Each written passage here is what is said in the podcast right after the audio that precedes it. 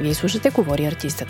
Изображение на произведенията, които обсъждаме в епизода, може да видите в сайта ни говориартист.at както и във Facebook и Instagram. Говори артистът е част от подкаст мрежата Говори Интернет и се съфинансира от Национален фонд Култура. Ако този епизод ви хареса, абонирайте се, сложете ни 5 звездички в платформата, в която ни слушате и ни препоръчайте на приятел. Също може да ни подкрепите в Patreon на patreon.com наклонена Говори долна черта интернет, като изберете тиера на Говори артистът и станете арт афисионадо. Приятно слушане!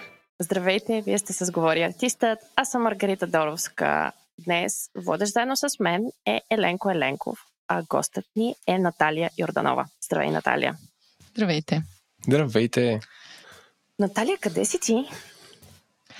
В момента се намирам в Амстердам, в моето студио. студиото, в което живея, не това, в което работя, макар че ам, не съм от хората, които вършат много добра работа в това да разделят а, личния си живот и ам, работата. Та така. Това твоя Тук... картина ли е за теб? А, не, това е картина на един мой колега, с който учихме заедно в краската, къде е в Хага, преди няколко години. И имаше един такъв момент, в който, ам, тъй като преди да преди образованието ми там, завърших фотография в надфис и сама документирах своята работа и това за един некратък период всъщност беше и а, тема на работата, каква е връзката между редуцирането на триизмерни изображения в двоизмерни, какво се случва и въобще какъв е ефекта върху, да кажем, публиката, която, както знаем в днешно време, преживяваме голяма част от работа, която преживяваме през изображенията, които виждаме онлайн.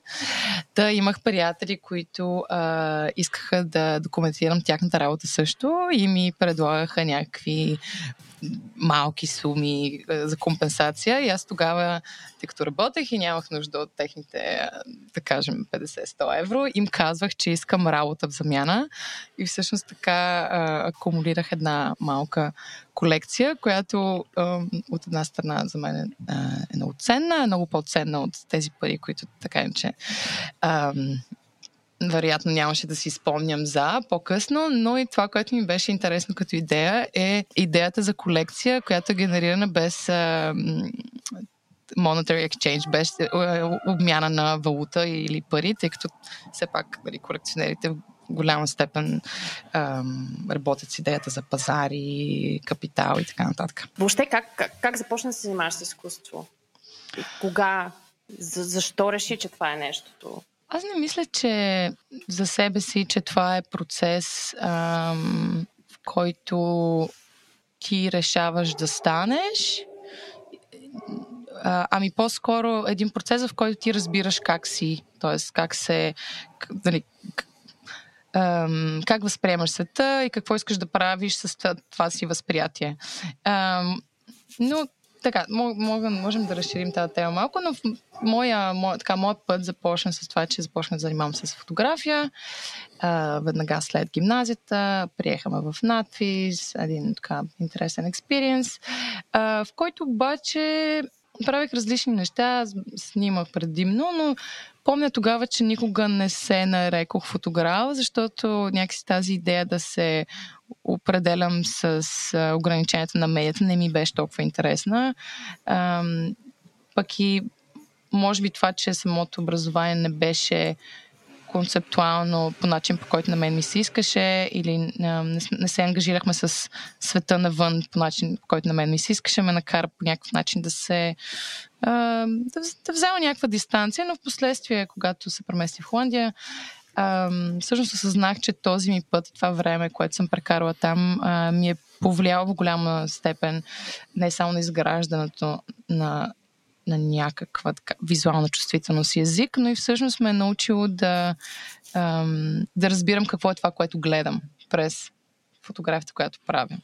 Макар, че тя не е била обвързана с някаква конкретна идея тогава. Може би е време да, да, да кажем маничко за работите, които правиш. Какво, какво представляват всъщност, с какво започваш. Моето ам, усещане е, че ти започваш с, с създаване на, на образи през видео, през, през а, светове. Макар, че разглеждах сайта ти сега, като се замисля хронологично, не съм го проследявала много внимателно.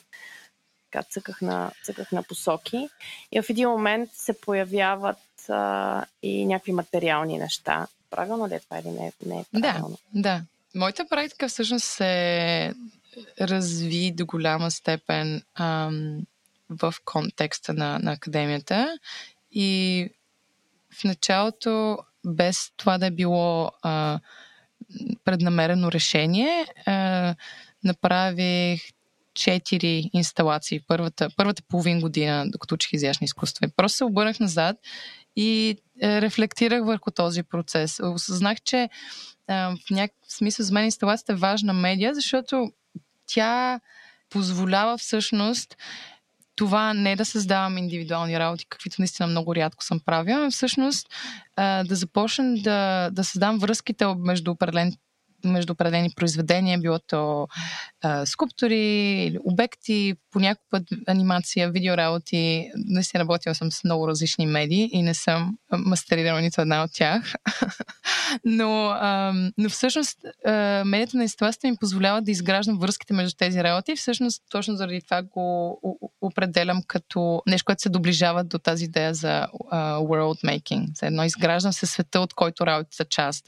Има естествено много въпроси, които са част от всяка една работа, като къде е този свят, кога е този свят и кои са, кои са участниците в него. Той за човека ли е създаден, какъв е неговия мащаб. Всъщност тази идея за кога е света много често всъщност се отнасям към това, че работя с идеята за спекулация. Много често хората казват, че се интересувам от бъдещето или въобще, че работата ми е футуристична по някакъв начин, което разбирам откъде идва. Вероятно, части е а, визуалния език, но всъщност не знам дали ме интересува в бъдещето, по-скоро ме интересува настоящето и разглеждането на определен тип идеи или на определен тип сблъсък между а, елементи, как може да прожектира една идея за бъдещето и какво тя ни казва за настоящето. Например, дипломния ми проект в Хага, една скулптурна инсталация, която се казва Museum of Non-Human Ethics, в която отново изненадах себе си, защото много беше странно, че започва с тази идея за музея, тъй като всички тези инсталации, които правих преди това, бяха контекстуални и по начин, по който не вземат пространство, което е институционализирано. Но всъщност тази инсталация започна с това, че изследвах случаи, в които роботи са причинили инцидент, при, която, при, при който човек е загубил живота си. Човек е умрял в инцидент с, с робот. Защото такива така, историята ни показва, че има.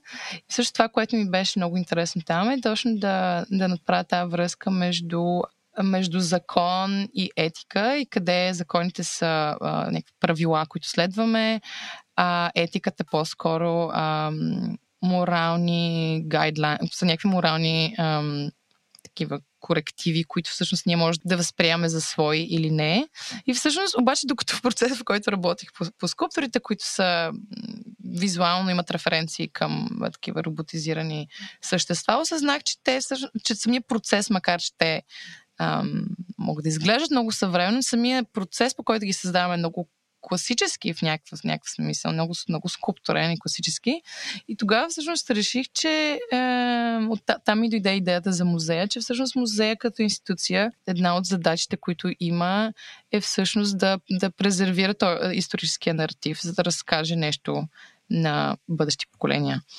Та, та така реших да позиционирам а, инсталацията в този контекст и също времено този елемент нали, спекулативния елемент, за който споменах, беше а, всъщност тази езикова конструкция non-human ethics, която на практика а, не съществува. Нехуманна етика някакси не съществува в нашия речник, но пък ако го създадем, моят въпрос е, ако го създадем като езикова конструкция и мислим а, в този случай скулпторите през тази идея, можем ли всъщност да, да създадем реалност, в която това е възможно, в която е възможно било то роботи или друг тип а, а, същества, на които отдаваме толкова много голямо значение и даваме толкова голяма свобода да, да бъдат оценявани, оценявани през идеята за етика, че притежават такъв тип а, свобода.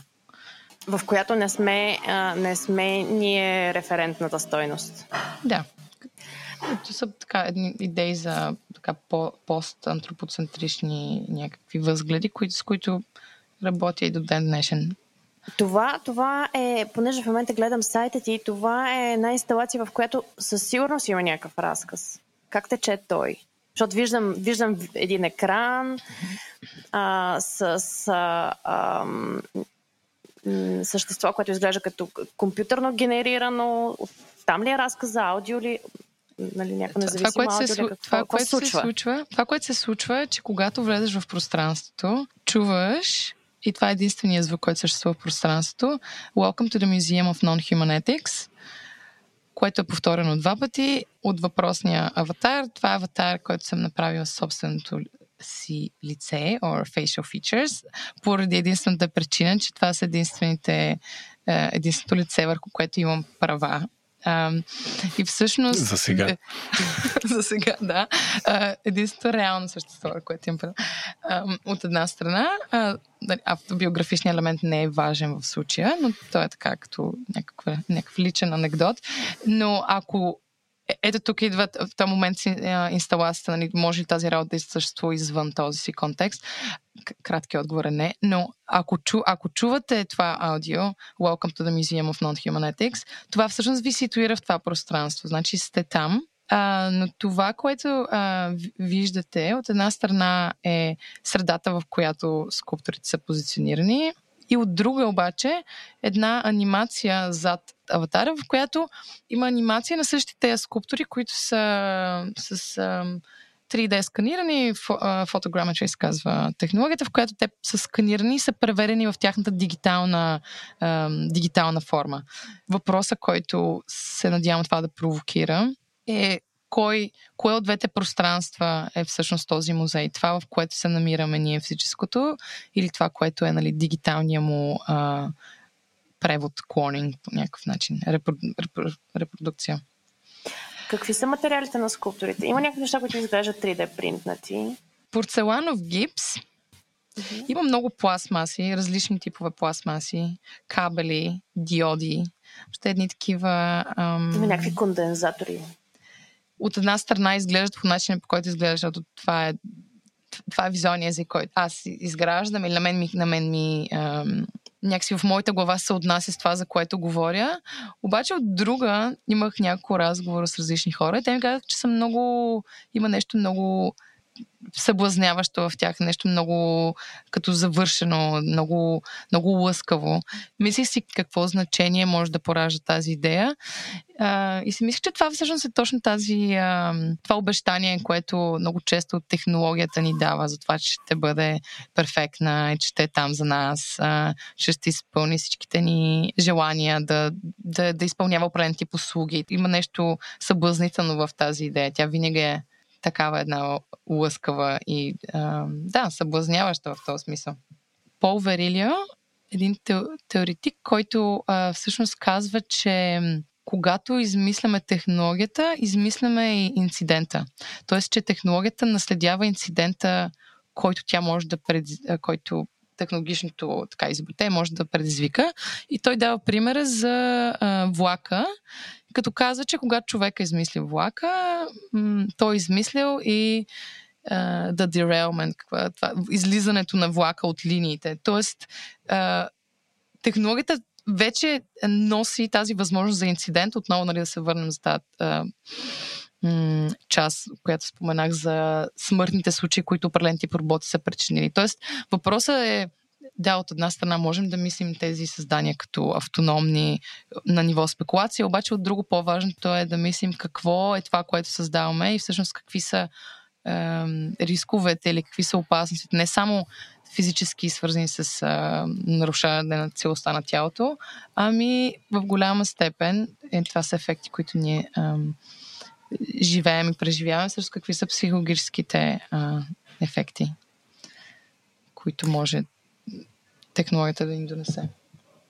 Много е забавно, че ние някакси искаме да ги предвидим тези неща. Очевидно, когато ти създаваш нещо отвъд себе си, искаш да, да предположиш какво ще се случи, ама все пак тези, за да стигнат до тези инциденти, предполагаемо някакси те са от, отвъд предвидимото. Не знам, но любопитно ми е какви са били тези. Дай някакъв пример. За човешка смърт, предизвикана от робот. Ами, аз трябва, трябва да си прегледам. А, аз мога да ви дам. Дай, дай ти. А, има един документиран случай, в който кола uh, self-driving car, което е Uber с система за само uh, самоуправление, което вътре имало шофьор, но през цялото време била автономна, блъска една жена в Сан-Франциско и жената умира. А, като случая той е интересен чисто и философски, защото колите, които се управляват сами автономните, те са тренирани на два вида модели. Нали, какво е, на, на определени модели какво е пешеходец, нали, да знае да спре, какво е друг автомобил, нали, да знае как да го с каква скорост горе да може да се движи и кое е сдачи. И всъщност при разследването, това ми се случва 2019 а, всъщност установява, че тази жена е бутала колелото си и реално колата не е могла да прецени дали а, тя пресича или се движи. И това е довело до този случай, но това, което Наталя каза, че реално повече, повечето медийно отразяване в този случай беше но повечето обвинения бяха на производителя на колата, на шофьора, който не е реагирал, който е бил вътре, а, на застрахователя. Нали, общо хората си търсят в дъното на тези събития винаги човека, който е виновен. Да, и в, в този смисъл ние, ние, ние, аз и вие, създаваме технологии, които ам, се опитват да достигнат някаква от, утопична идея за съвършенство, но човека сам по себе си не е съвършен. Не случайно имаме ам, bias в изкуствения интелект, не случайно ам, има такива те са малко като когнитивни дилеми тези случаи. Нали? Ако колата трябва да избере дали да убие този или онзи, нали? има ги в когнитивните науки. Нали? Какво, как, как, с какъв тип морал или етика а, това решение е взето и кой, кой въобще измерва, нали? кое е по-ценно. А, така, това са това бяха част от темите, които ме интересуваха в тази конкретна работа. Има ли, има ли а, клишета, които хората някакси виждат в работата ти? Или банал, или някакви стран, странни реакции, такива не, неочаквани, за, неочаквани за теб? Или нещо, което не разбират в работата ти? По отношение на неразбиране, може би точно този академичен контекст, в който съм била, в който м- като художник или като студент художник си конфронтиран постоянно трябва да обясняваш и а, по някакъв начин да защитаваш работата си, по начин по който в, в, в в, в живота не се случва, рядко се случва, когато си поканен да участваш в нещо, а, в някакво представене публично.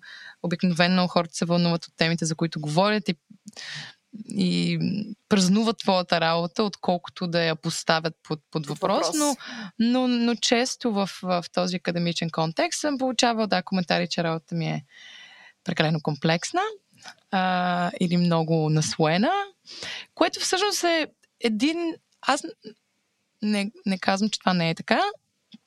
А, това по-скоро е някаква моя така игра, нещо, което аз взимам от, от работа и единствения начин някой да всъщност да, раз, да разбере а, какви са всички тези слове, които присъстват за мен като автор, е в, а, в разговор. Също по-скоро си мисля, че е, това е една позиция, в която ако художник е достатъчно отворен да сподели какви сте слоеве, по-скоро е щедро от негова страна, отколкото да е изискващо от, от зрителя, тъй като е, мисля, че една работа може да бъде преживяна на много различни нива. Тя може да бъде преживяна визуално, на пространствено, на, на смислово, как този смисъл се медира, има ли хвърчащо А4 или пък в този конкретен случай с инсталацията, която обсъдихме, аз говорих за а, този voiceover, който те ситуира и ти дава някакъв, а, някаква входна точка. И това също е част от процеса на създаване на работа. Нали? Как искаш всъщност зрителят да достигне до а, словете. И всъщност е, би казал, че е някаква отговорност на автора да я направи достъпна за зрителите, за публиката. Какво се случва в момента, в който напусна това относително така а, сигурно място на а, академичната, академичната среда. Какво се случи с теб като художник? А, аз не го напуснах съвсем а, веднага, защото след а, като завърших а, бакалавърската си степен, а, започнах магистърската веднага след това, което беше една подобна, така, една подобна среда, а, с тази разлика, че беше много по разнородна по отношение на хората, които, а, с, които сме заедно, техния бекграунд, те как виждат, четат, създават работа, неща, за които говорят. И тогава, всъщност по време на, на магистра, който правих в Амстердам, имах много много покани за изложби или проекти, които не бяха заради магистъра ми, просто като някаква така последва стъпка на някакъв тип контакти, които бях създала преди. И това, което се случи, е, че всъщност аз знаех, колкото и това пространство да е някак нереалистично и оптимално. Аз имам, а, имам студио в тези институции, разполагам с един много голям а, ресурс, който са а, всичките материални workshopи, с които да работя. И в този смисъл това до голяма степен предопредели а, тази инсталационна скулптурна практика, която имах. И всъщност, когато завърших, което беше е, любимата ни 2020 година, се подготвях за една изложба в София а, за наградата база, Българска награда съвременно изкуство. И всъщност не можех да работя с тези две толкова фундаментални за моята практика а, неща, които са пространство и материал. Тоест не можех да имам моя си субективен, интуитивен процес на изграждане на работа през материал, защото нямах, нямах ателие трябваше да пътувам и въобще имаше и такива други а, ограничения. И го нямах и това пространство. И всъщност това беше момента, в който започнах всъщност да си мисля какво е това, което определя работата ми всъщност по отношение на на това дали аз съществувам като художник само ако имам ателие, дали съществувам като художник само ако, ако имам тези материални ресурси. И всъщност исках да се освободя от тази, освободя от тази идея, за да мога да някакси да продължа да правя това, което правя. Осъзнах, че нещо, което съм казвала и преди, всъщност, макар че правих толкова много скулптура, че всъщност работата ми не е този визуален език или превода им в, в превод на, на, на, на, на тези идеи в произведения, ами самата система на мислене. Просто вярвам, че това е нещо, което определя моята работа, начина по който я изграждам и начина по който създавам смисли. И това така, това ме освободи в голяма степен, защото мога да работя навсякъде. Мога да работя на пейка, мога да работя а, на летище, мога да... И всъщност тази идея мога да работя, всъщност задава въпроса какво точно е работа. И ултимативно, може би това е много, много на ниво така, а, някаква лична а, лична спекулация, но всъщност за мен работа е ултимативното от работата е създаването на идеята. Това е пространство, което си създавам, в което оставям, което не мисля дори концентрирано а, за нещо определено, и просто оставям съзнанието ми така да само да, да навръзва, да усеща, да, да, да интуитивно да се влече от някакви определен тип теми. Дори по някакъв път си представям, без този съвсем така мисловен процес, и представям някакви форми ги скицирам. Аз не, не скицирам много добре, много грозни скици правя дори, но рисувам ги или дори по път не мога да ги нарисувам и просто ги описвам как изглеждат. И след това имам това, тази нужда да ги направя и си казвам, а сега какво сега трябва да го направя? И така започвам един процес на като reverse engineer, към какво е това нещо, то на какво принадлежи, откъде идва и така. Всъщност е, е, е така много плътно усещането за твоите работи, без значение дали са в материал или са елементи от светове. Ам, така много отчетлива естетика има. Гледайки даден обект, той може да е, той може да е скулптура, но спокойно може да бъде и в, в някакво пространство, което ти си създала такова компютърно генерирано пространство. Не, моето усещане някакси е такова за... Аз имах подобен, подобен, подобна мисъл, когато а, в края на, на 2020 а, отидох на една резиденция в а, град Цайц, недалеч от Лайпциг, източна Германия, която беше VR резиденция, Virtual Reality, в която един колектив ам, беше организирал така сета в една изоставена фабрика, в който имахме въпросните хедсетове, компютри и така нататък. И ние прекарахме един месец там, в който говорихме, говорихме за това как изграждаме, как ще изградим наратив, дали искаме да създадем работа заедно или по-отделно, но да съществува после заедно в пространство. И в последствие тази работа, която създадох, така за мен по някакъв начин забавното нещо беше, че всъщност тя е 100% инсталация. Тя има инсталационна не само ам, логика, ами начинът по който работих върху те са едни седем така острова, да ги наречем, които летят в едно пространство, малко като интерстелър пространство.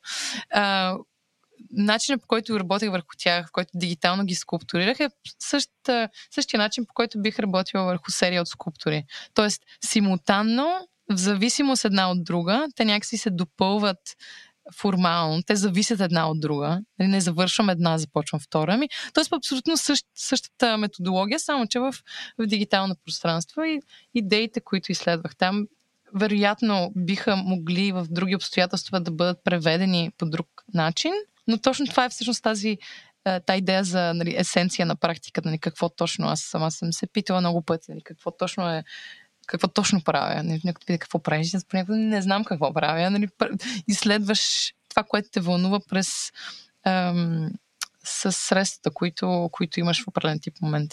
COVID, COVID, не COVID, с ателие, без ателие, в метавърса ти си, ти си готова. не знам дали до метавърса ще стигна, но, а, а, но да, по някакъв начин е освобождаващ това усещане, че да, мога да работя навсякъде. Или поне така, така, си, така ми се иска да си мисля. Как протича деня ти и, и къде работиш в момента? В момента работя между София и Амстердам върху един проект, който е много така концентриран в България, а, но когато съм тук така правя каквото мога от разстояние. А, но също така имам ново ателие, в което ще се преместя след месец и се надявам, че тези това ми желание също да работя с, с материал и да изследвам идеи през материал също така ще има своя, своя все пак реален контекст. Как протича деня ми? Може би това, че нямам а, нямам определена рутина, е най-голямата ми рутина. Аз съм абсолютно overplanner. А, обичам да наблъсквам деня си с милион неща, които по някакъв път, в повечето случаи успявам да свърша, няко, по някакъв път не успявам и това много ме турмози, но ам, Опитвам се във всеки, всеки един момент да развивам някакъв аспект от работа, върху която работя. И може би точно тази идея за светове, които създаваме тези инсталации, те имат толкова много елементи, толкова много аспекти, че винаги е един такъв безкрайен лист на възможности, които могат да се, да се мисля, да се визуализира, да се развиват и така. Как разбираш кога трябва да спреш? А, една седмица преди дедлайна е, е, трябва да спреш. Аз съм абсолютно. А, това също е свързано с, а, с тази идея кога, всъщност от какво зави, от какво една работа е зависима и си мисля, че тя не трябва да бъде зависима от този съвсем реален човешки фактор, който е крайен срок. Затова се опитвам да се създавам и такива измислени крайни, крайни срокове, които макар и малко да престъпиш, ти пак си, пак си в срок. Може би, може би се работа е завършена, когато независимо от медията е, се е случила по начин, по който има възможно най-малко компромиси и, и съм изчистила за себе си смислите, които, които ме интересуват или някакъв, и съм изградила някакъв тип а, така, а, предложения чрез работата. Какво е най-голямото предизвикателство в работата ти? Най-вероятно да, да, да преминам собствената си критика. Какво те вдъхновява? Какво те въодушевява? Много, много неща ме вдъхновяват, които са понякога свързани с ам, с темите, които ме интересуват, за които чета, за, за, които, за които мисля, литература или, или фикция, или по някакъв път новини. По път нещо, което нещо, което провокира някаква силна емоция, в която ам, може би не мога да разпозная в самото начало къде точно е потенциала на, на на този тип информация или на този тип история, но, ме, но толкова много ме въодушевява, че знам, че съм на права линия, ако тръгна по този път да изследвам или да помисля.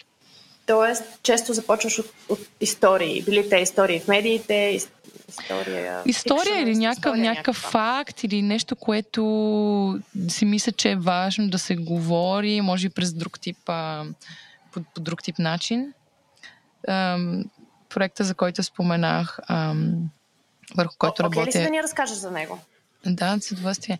Ще се опитам. Малко е... Не знам, не знам къде започна, но може би започна с това, че може би малко късно, но а, си мислех за филмите на Бинка Желяскова, която е българска режисьорка от а, миналия век която се е считана за първата жена на пълно, пълната жена, първата жена режисьор на пълнометражни филми в България. И всъщност нейната така съдба е нелека, тъй като м- в така артистичен професионален план, тъй като повечето от филмите и са били ам, да кажем, че Санкционирани не са били, по някакъв начин. Не са били показвани, не са били много така в синхрон с аджендата на режима и така нататък. Но тя всъщност е била много, много успешна и международно и е била съвсем в, в крак с основните вълни в киното по това време. По някакъв начин исках да се ангажирам с нея, тъй като тогава вече ам, работех с а, един приятел, а, Дейвид Ру се казва, компютърен учен и правихме различни експерименти с а, а, един машин learning такъв изкуствен е, е, език за изкуствен интелект, който се казва GANS, който е доста нов, но много така хора, които са свързани с визуалното, се ангажираха с него точно заради този потенциал да да, да превежда, било то език, да анализира друг тип изображение, а, гласови команди в изображения. Тоест превежда си... текст в, в картинка или търси да, визуално решение на текст. Това е едно от приложенията този конкретно пример, който ти поменаваш, се казва text-to-image synthesis. Т.е. ти му задаваш текст, то синтезира през някакви бази данни, които вече са, на които са били тренирани, а, произвежда съответно изображение. Та моята, така, моето намерение тогава беше да всъщност да тренираме машин learning модели на нейните седем филма. Тя има седем пълнометражни филма и два документални. Някак си успях, тенкс за Монда и други тип. Само да споменем някои от тях, може би защото хората ще се сетят. Привързания балон. Привързания балон, да, е един от така, най-популярните. ключовите филми. Живота си тече тихо, а, бяхме млади. След това е привързания балон. А, имаме последната дума, басейнът, голямото нощно къпане и а, нощен по покривите. по покривите. И всъщност а, в самото начало исках да, създам да създам една среда, която е като, съществува като в някакъв смисъл като екосистема, в която имаме ам, човешки елемент, в която имаме нечовешки животински елемент, в която имаме технологични елемент и всъщност цялата инсталация си присвоява логиката на, на, на филм в смисъла на кино. Тоест, а, вече това е втората работа, която работя с тази идея за де, а, деконструиран филм и всъщност какво се случва, ако си мислим за това време, което филмът създава, което е в някакъв смисъл компресирано време, как то може да бъде преживяно в пространство като инсталация, но, и, но и в някакъв смисъл да се заигравам с тези така, кинотропи, като филмовата музика, въведението. Uh, и всъщност това, това с ведението и по-скоро откриващата сцена стана така важен елемент, тъй като ние тренирахме тези седем машин learning uh, модела с, не с целите филми, с откриващите сцени. Вероятно по отношение на резултат не би, това не би дало много различен резултат визуално, но за мен като концептуално решение беше важен, защото откриващите сцени са в някакъв метафоричен смисъл всъщност са тези, които представят героите, представят контекста, представят основната фабула, докато това, което получаваме като резултат от AI моделите, са ни доста така абстрактни, малко като, като спомени от тези филми, но и в, в някакъв смисъл си мисля, че това са от една страна някакъв трибют към нейната работа. Нали, искам отново да, да се обърнем към, към нейната работа. От друга, създаването на тези нали, независими дигитални произведения, които носят тази идея на какво ако, например, Бинка Желязкова би използвала AI, как, това ли би бил резултата? Тоест има една такава а, а, идея. В следващия момент дойде момента с филмовата музика и открих тогава за съществуването на Пенка Кунева, която е българска композиторка на филмова музика и една от само изненада девете жени, които създават филмова музика в Холивуд. И реших, че искам тя да направи филма за инсталацията. И доста дълго време се настройвах за, тази, за, за, за този тя да, направи, тя да направи звука за инсталацията. Тя да направи филмова музика, която филмова всъщност музика. да е част от инсталацията. Mm-hmm. И пратих един имейл и с, за моя много голяма изненада тя ми върна един много мил имейл, в който казва да и аз бях супер щастлива, но всъщност а, тя вероятно, тя е доста заета, мога да предположа, но отне още три месеца, а, когато тя ми прати също едни фрагменти, което в, в имейл тайминга е нещо като 3 години, така се усети. Но всъщност тя ми прати едни фрагменти, които не са специално композирани за за филма, който аз правя, но са от част от нейния така, реквизит, който не е бил използван до сега, но е така ние споделяме много а, идеи, ми се струва, нали, свързани с, с фикция, с, с роботи, така, с, с, с космос в някакъв смисъл. Та, слушайки тези фрагменти, те всъщност те толкова много носят този език на филмовата музика. Той, той за мен не е просто просто музика, която да оплътни работата или просто един звук, ами той е един език, който ние разпознаваме. Тоест ти дори не е нужно да виждаш филм, ти когато го чуеш, ти усещаш филм. Това е нали, един от елементите, който още така е, не е придобил някаква крайна форма. И имах една от, така, от основните, един от основните елементи беше всъщност каква да е тази животинска, нечовешка логика, която е инкорпорирана Мислих си за различни варианти. Мислих си за, един, за една муха, която отново нали, свързвам с тази идея за компресирано време. Нали, как... Исках да има някакъв а, а, цикъл, времеви цикъл, който е не човешки. Т.е. който не прилежи, не прилежи на човека.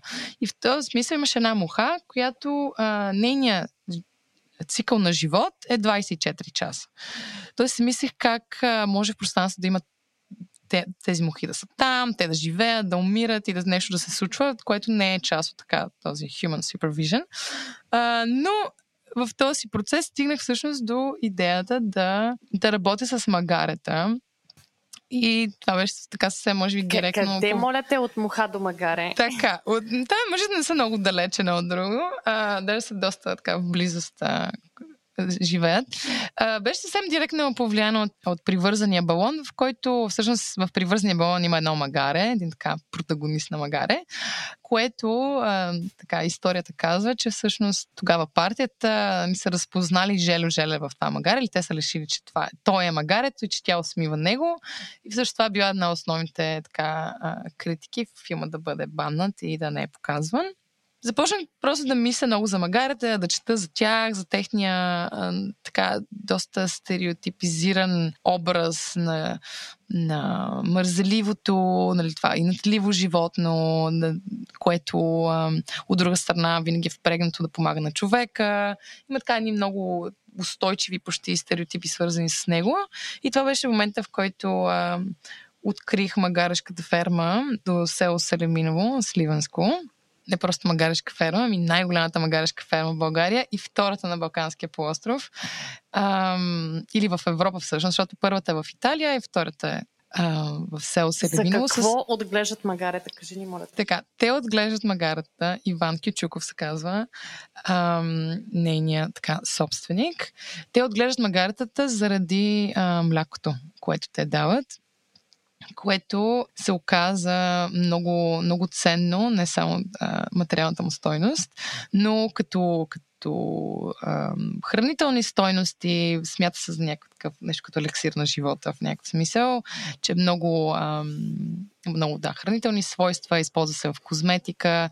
Дори в, в разговори с приятели ми, каз, те ми казаха, че всички така сме чували за легендата за Клеопатра, която се, се къпе в мляко. Оказа се, изненада, че всъщност това е било магарешко мляко. Та затова те го отглежда. Това беше едно много, много вълнуващо преживяване, защото всъщност частта с магаретата а, влиза в проекта по начин, по който всъщност аз направих един монтаж на на тези machine learning филми и направих прожекция за магаретата и ги снимах как те гледат AI generated films. И а, беше наистина много, много вълнуващо. Самата някакси самата ситуация, мястото и вероятно имаше този заряд дойде в голяма степен всъщност от животните. Това, че всъщност те колко са, колко, колко са истински, колко са, колко са там и колко са някакси въобще това изображение, което беше толкова дълго време в главата ми, което е магарата, които гледат филми. В един момент това се случва. И аз го виждам и абсолютно съм като някакво, да, някаква радост така ме обзе. Беше много вълнуващо. Лятно кино за магарата. Лятно кино за магарата, да. И те, те всъщност Иван, Иван Кичуков, него неговия съсед, който много беше изключително така а, добронамерен и много ни помогна с, с, а, с, с всичко, което трябваше да свършим предварително преди снимките, който също се казва Иван. И третият човек, който всъщност е пастира, който се грижи за магарета, който също се казва Иван. Иван Аз мисля, че се казва магаретар човек, който води магаретата. Так, така ли? Да, може. Да. Той, той, той имаше много така, много интересна връзка с тях. А, беше ги кръстил по много забавен начин. Едното се казваше хиляда лева.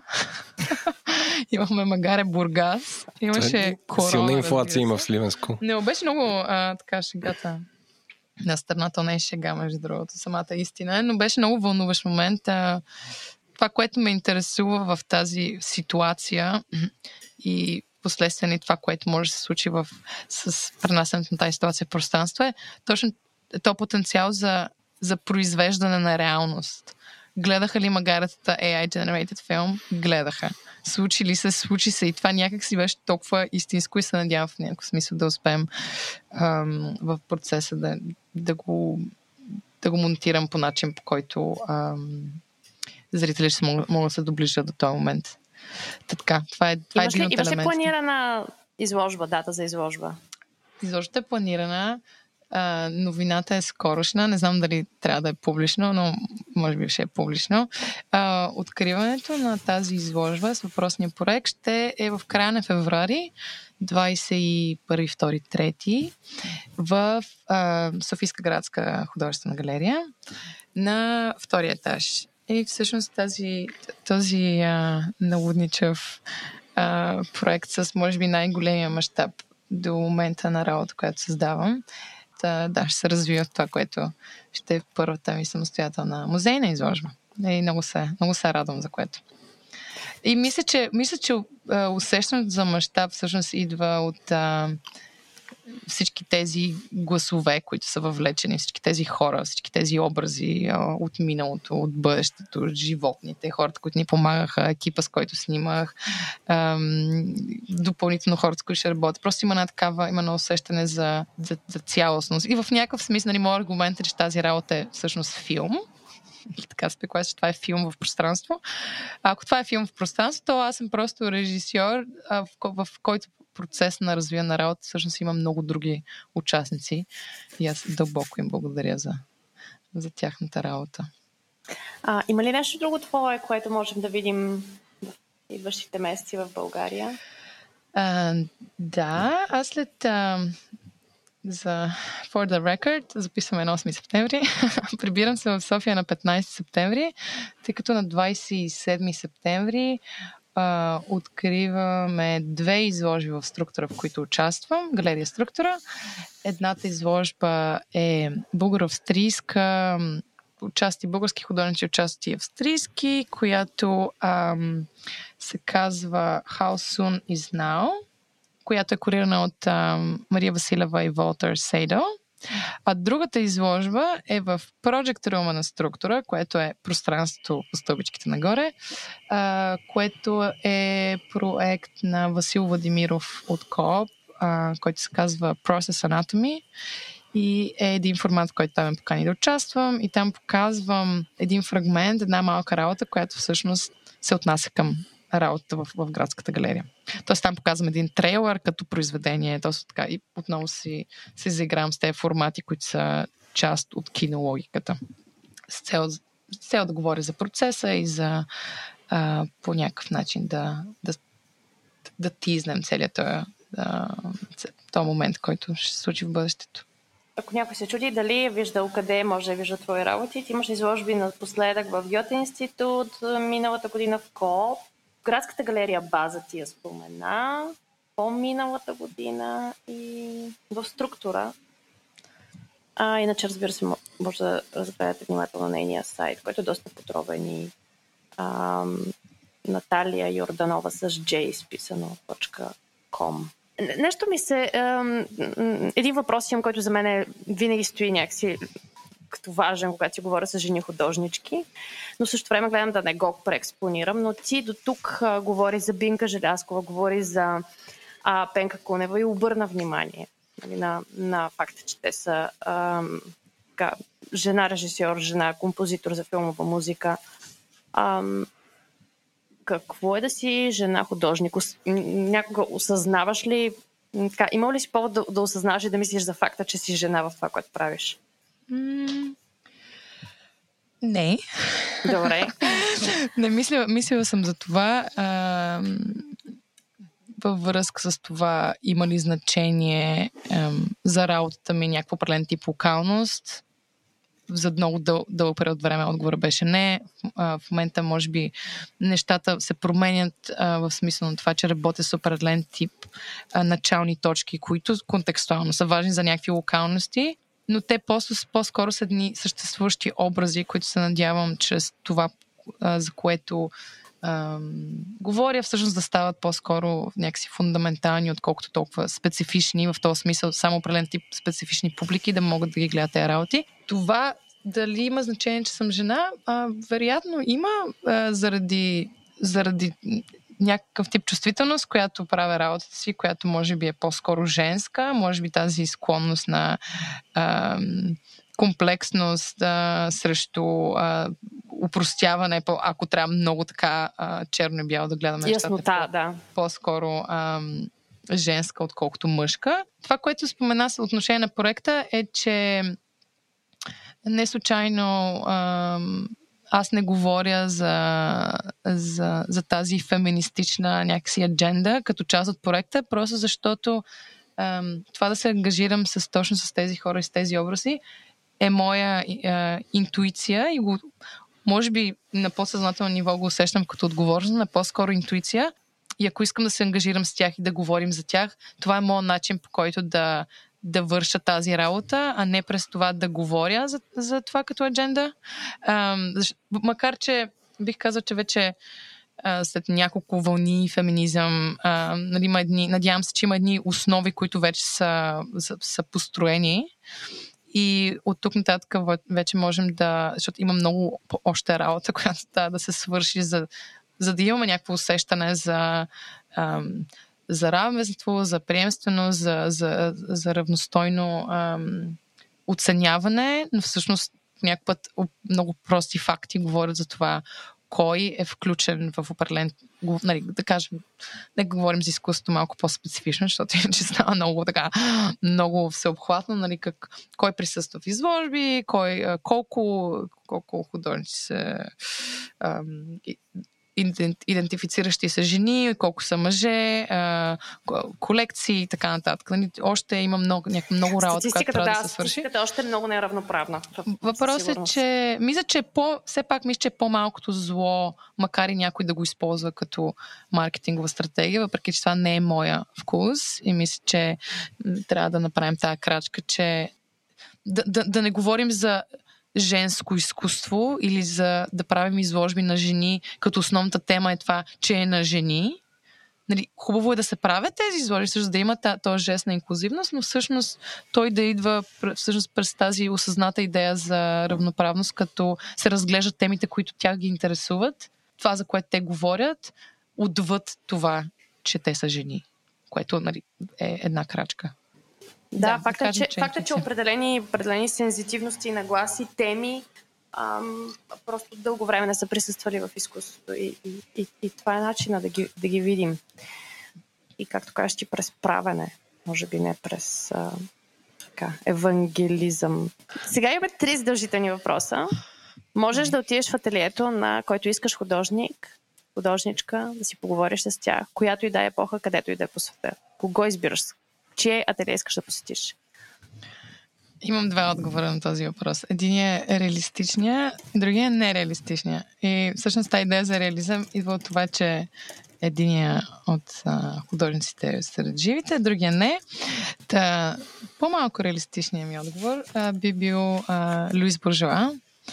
А, имам абсолютно... Аз супер съм възхитена от нейната работа и м- някакси тази в някакъв смисъл лична болка, без, без да романтизирам тази идея за страдащия художник, но все пак тя работи много с, а, ам, с, с детска травма, с тази идея за изоставяне, с, ам, с нейната чувствителност и създава една много силна така, скулптурна, скулптурна работа. Да, може би, ако съм в нейното присъствие, просто бих бих седяла и бих я гледала много внимателно как се, как се движи и, а, и, за, и какво прави. Хора, а, Луис по... Буржуа, ако има един образ, който някакси изниква в главата, когато кажем Луис Буржуа, най-вероятно това е една огромна скулптура на паяк. Паякът! Огромния паяк, много, да. Много, много любимите ми нейни скулптури. А, има един филм 2008 направен за нея, който се казва Луис Буржуа The Spider, The Mistress and the Tangerine, в който тя описва тези три, е, те са три всъщност пак, която тя създава, като най-успешната и най-успешният субект.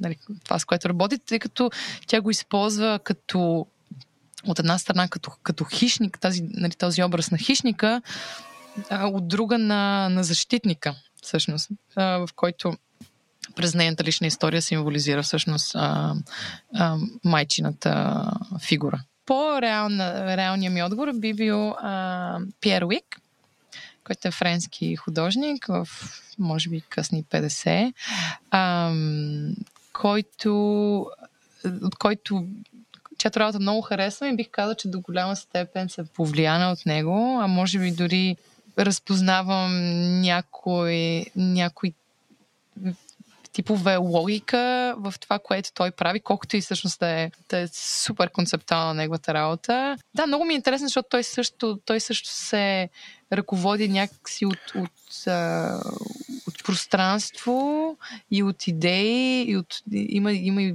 така технологичен елемент, по път има а, много силен контекстуален елемент, но има, има нещо много мистериозно почти, нещо, което, нещо, което не разбираш и ти а, някак съвсем прегръщаш тази идея, че не го разбираш, но за мен това е много така стимулиращо. Втория задължителен въпрос. Какво слушаш като работиш? Каква музика слушаш? Ако слушаш музика?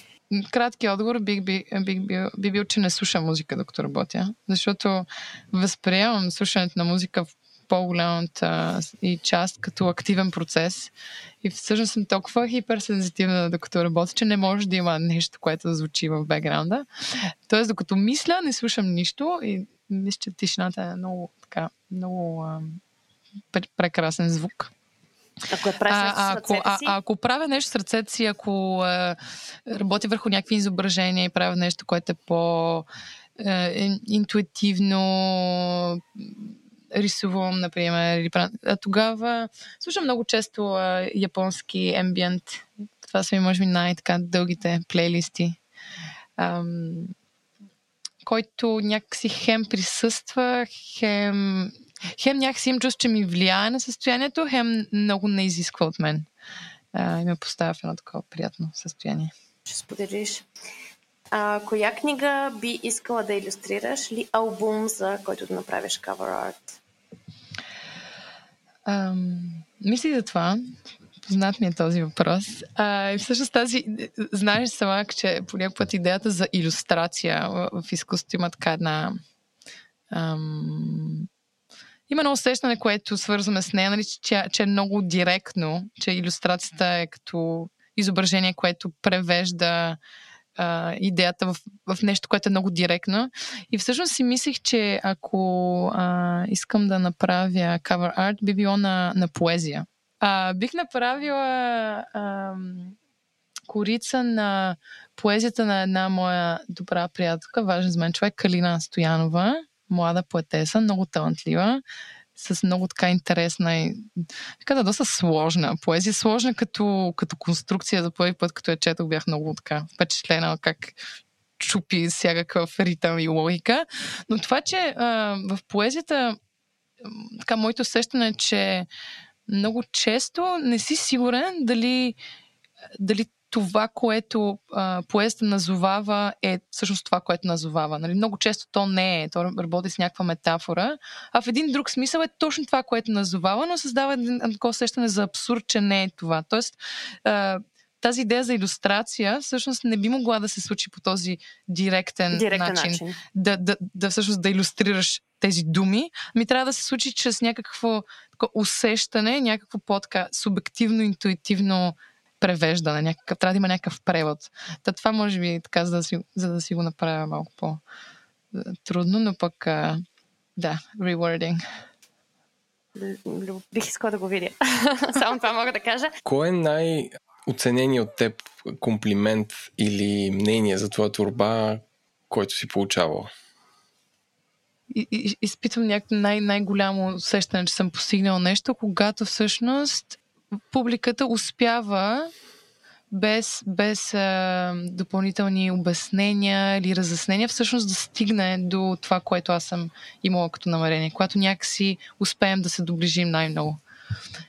А, това са моментите. А, и това много, много често. че Има го този момент, че много е, рядко всъщност има тази обратна връзка, нали, изложата или работата, защото все пак моята работа съществува в някакъв смисъл през изложбата като медия, не като форма, като формата, като медия всъщност, че е реална, че се случва някъде. Това, че има публика и ако аз не съм там на откриване или не се видя с някой по, в някакъв по- по-късен етап, ти не си много сигурен какъв, каква е точно реакцията на публиката. И всъщност, когато имаш възможност да, да имаш този разговор и всъщност да, да, да чуеш дори критика повече, отколкото поздравление, е много, много ценно. Може би един от изненадващите коментари а, преди няколко години бях направила а, една работа с едни роботизирани риби, която се казваше The, The New Companion Species, която беше един аквариум с а, една котия от с едно PC компютър, само че се бях поръчала от някъде така прозрачна, я бях сгубила. В, нея, в този аквариум плуваха едни роботизирани риби, а, които Но между тези, другото... дето, дето ги продават като детски играчки. Точно така, само че аз поръчах примерно 100 и ги лакирах бели, беше някаква, някаква наводница. И всъщност това, което не прецених, което беше ужасно, е, че тези риби, когато бяха в този аквариум, той беше около 96 литра, значи почти 100 кг върху една конструкция, да, да не оцелее. А, те спираха да работят по, по, по едно време. Аз си мислех, че техните батерии падат и то открива, нали, откривам, че се случва, има много хора. И аз от време на време, някой като не гледа, отивам и уловя една риба, която е спряла да работи. И отивам в едно, в, скривам се някъде, опитвам се да, я, да изменя батерията. Тя започва да се движи. А то, толкова впечатляващ този така наречен lock motion, също че имитира истинска риба. И така, ама защо, защо го прави това? Осъзнах, че всъщност водата е студена, т.е. знаете, батерии студено. А, но, но тогава, това не беше точно коментарът, тогава си спомням, че имаше а, един познат, който те ми каза, Вау, супер, доста забавна работа. Не знаех, че имаш чувство за хумор. Съм свикнала, когато каза за клишета, и много често съм чувала, че съм много сериозна или може би по някакъв такъв много сериозен начин подхождам към това, което ме вълнува, което вероятно е така. Човек не може да избяга от себе си. Но тогава този приятел ми каза, вау, доста забавна работа, което така ми става ми приятно, ми се. А, да. Понеже много пъти и сега и в твоята работа срещат роботи, какво за тебе е робот? Роботите са, да, роботите са всякакви, разнородни и не са само а, а, такива едни а, стереотипни, хуманоидни, а, наподобяващи хора или същества роботи, но а, роботите на практика са едни такива а, предмети и технология, с които, а, в които човека се опитва а, с целият ресурс, който има, да имитира някакъв естествен а, процес. Това за мен е роботи. Това е много. А, има нещо много така вдъхновяващо в това. А, и като, например, като за някакъв такъв сайд нот, това, че а, имаше една, а, едно демо на, мисля, че беше Boston Robotics, не помня вече, а, в което а, има един такъв а, двуног робот, който се движи, един човек, който отива, който е част, вероятно, от компанията, отива и го рита. И тогава всъщност много хора отчетоха това, че тази сцена поражда чувство за емпатия у хората. Което само по себе си... Ясно, че много може би така, отива повече в така философската реалност на нещата, но за мен това е изключително интересно. Как може една купчина пластмаса, метал, електроника и отношението и с нея да, да породи това усещане от човека. Тоест, ако ние можем да изпитваме емпатия към нечовешки а, а, същества, можем ли тогава, като функция, да изпитваме емпатия към едни други нечовешки същества, към реки, към ледници, към, към планини. А, Отговор е да, ако се питате, но въпросът е как, как, как правим така, че създаваме едни пространства, едни ситуации, в които а, повече хора си мислят за тези неща, защото за мен мисля, че са важни. И всъщност са част от този основен въпрос за мен. Нали, какво, какво е това да си човек днес? Нали, как, през какво се определя? Може би ултимативния така, пост-антропоцен момент би бил когато спрем да мислим за да създаваме изкуствения интелект като наподобяващ хора. Тоест той да следва други логики, защото не са, не са нашите. Той изкуственият интелект да, не, не, не, не, не, наподобява човек сам по себе си, но, но винаги има да човешка логика и човешкия баяс и чу, човешката идея за, за таксономия или категории и кое, кое на какво принадлежи. А всъщност пак към този по-ранен въпрос, нали, Ленко пита какво е това нереферентно нещо, което ми направи впечатление. Всъщност точно тази идея за нереферентно, за неопределено, за нещо, което не принадлежи, нещо, което всъщност остава, е било то предмет, изображение, нещо, което остава това пространство, в което ти можеш да го позиционираш и да решиш какво да правиш с него. Но да, може би това в компютърната логика е малко по-сложно да се да се имплементира? Аз, поред мен, няма, няма как да създадем интелект или а, робот с нечовешка логика, защото сме хора и не може да си надскочим този аршин. Както за хората, представата за живот винаги е свързана с нещо, което диша, мисли, има нервна система. Според мен далеч някъде се случват неща, които са отвъд това. И просто не мога да си ги представя. Дет се вика да оставим на планините да си правят планински роботи и на реките да си правят речни роботи. и ние да си занимаваме с човешките роботи. Имаше не, не отдавна, мисля, че преди година или две в, а, а, в Исландия бяха организирали а, погребение за ледник. Uh, което всъщност да, беше такъв един доста постантропоцентричен жест.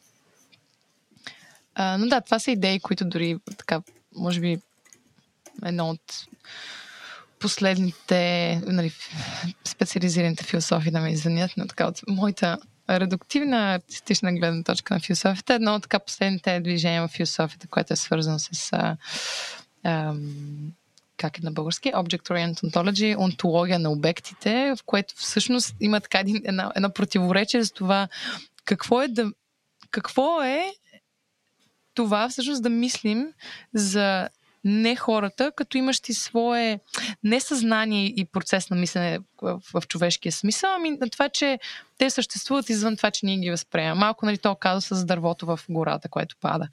А, и защо това? Нали, има много противоречия на, те, на онтологията и на философското движение, но всъщност защо то е ново е, е, е, и толкова радикално в някакъв смисъл, е, че то не поставя човека в центъра. Че то се опитва да да, да, да разглеждате идеи през, през това, че не е човека, който е най-могъщ, най-в центъра. И всъщност къде това всъщност има реална положителна а, импликация, освен тези така абстрактни философски идеи, че всъщност ако мислим за а, природните ресурси, планетата, реките, ледници, за такива, които имат тя, техен тип а, а, agency, всъщност може би начинът по който се отнасяме с тях а, би бил а, по-здравословен дори и за нас. Какъв е казус с дървото, което пада?